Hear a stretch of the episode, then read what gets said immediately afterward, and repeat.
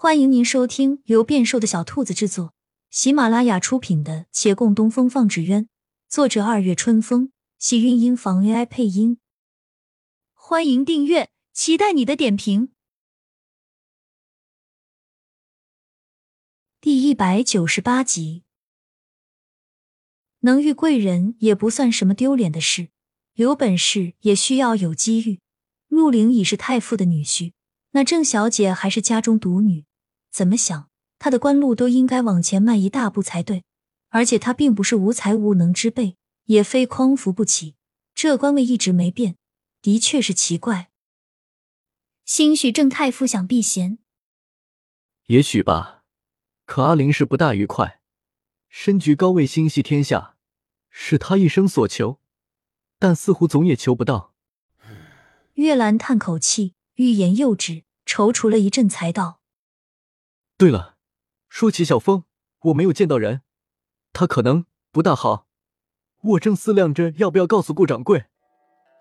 附在他手背上的手颤了一下，洛长青紧张问：“怎样不大好？”他他入狱了。啊！不用担心，阿玲已在打点了。他那茶馆用了坏掉的食材，致使不少人腹痛，好在症状不重。现在都无恙，茶馆已经关闭，小峰难免要有几天牢狱之灾。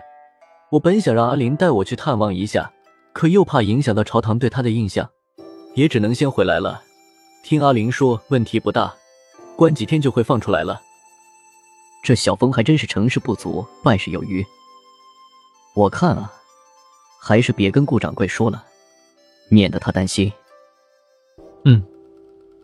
月兰点头。迟疑须臾，定定看向洛长青，道：“小师叔的事情，我也打听了一下。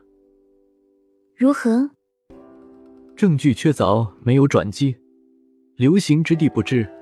不管有没有冤情，该受的处罚已经无可挽回了。”他沉默须臾，荒凉一笑：“嗯，阿玲之前也这样说。”月兰感受到他的手渐渐用力。又很快放松，那隐忍的痛转瞬即逝。听他继续道：“没事。”你信小师叔会贪赃枉法吗？他的笑意渐收。阿玲曾问我是信他，还是信我弟弟？你觉得呢？未必非黑即白，便是阿玲亲眼所见，也不一定是真相。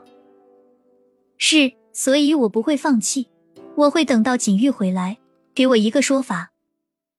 月兰看他垂眸，想说些别的，转换下气氛。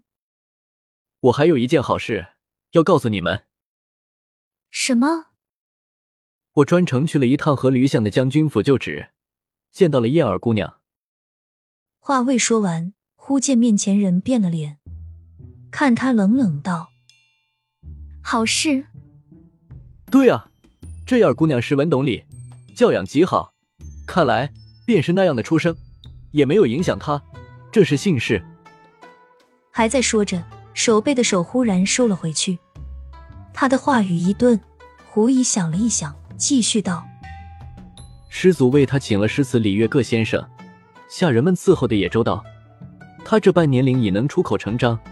我问他为何不肯去师祖那儿，他说那村子太封闭，不想没有自由。我也想现在就把他接过来。”他倒好，说什么不愿意依附旁人，竟是不肯来。我看他过得还好，暂时便也算了，过几年再说。面前人忽腾的一下站了起来，转身往楼上走。月兰的后话吞了回去，还是没想起来他怎么突然生气了。孟寻没好气走过来：“你也是的，对那个燕儿姑娘也太关心了吧？就算是你故意想看她吃醋。”也该适可而止了。他不可思议的看着身边人，连你也到现在还没反应过来呢。反应什么？他用看傻子的眼神盯了他一会儿，摇摇头，往楼上走去。楼上的人并非全然在吃醋，他想起了前些时候月兰那毒性未解，他曾纵容自己，对他许过一生。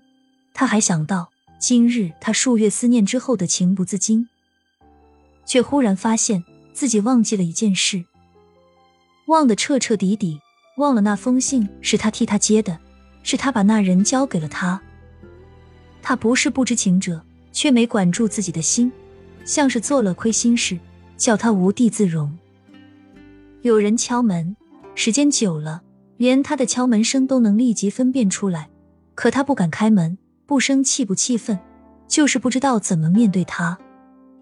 月兰在门外徘徊了几步，鼓起勇气问道：“你是在吃醋吗？”“没有，完全没有。”“没有。”门外人那刚刚萌生的勇敢又烟消云散。骆长青点头，点完才发现对方是看不到的，但也不想再回应了。亲亲小耳朵们，本集精彩内容就到这里了，下集更精彩，记得关注、点赞、收藏三连哦，爱你！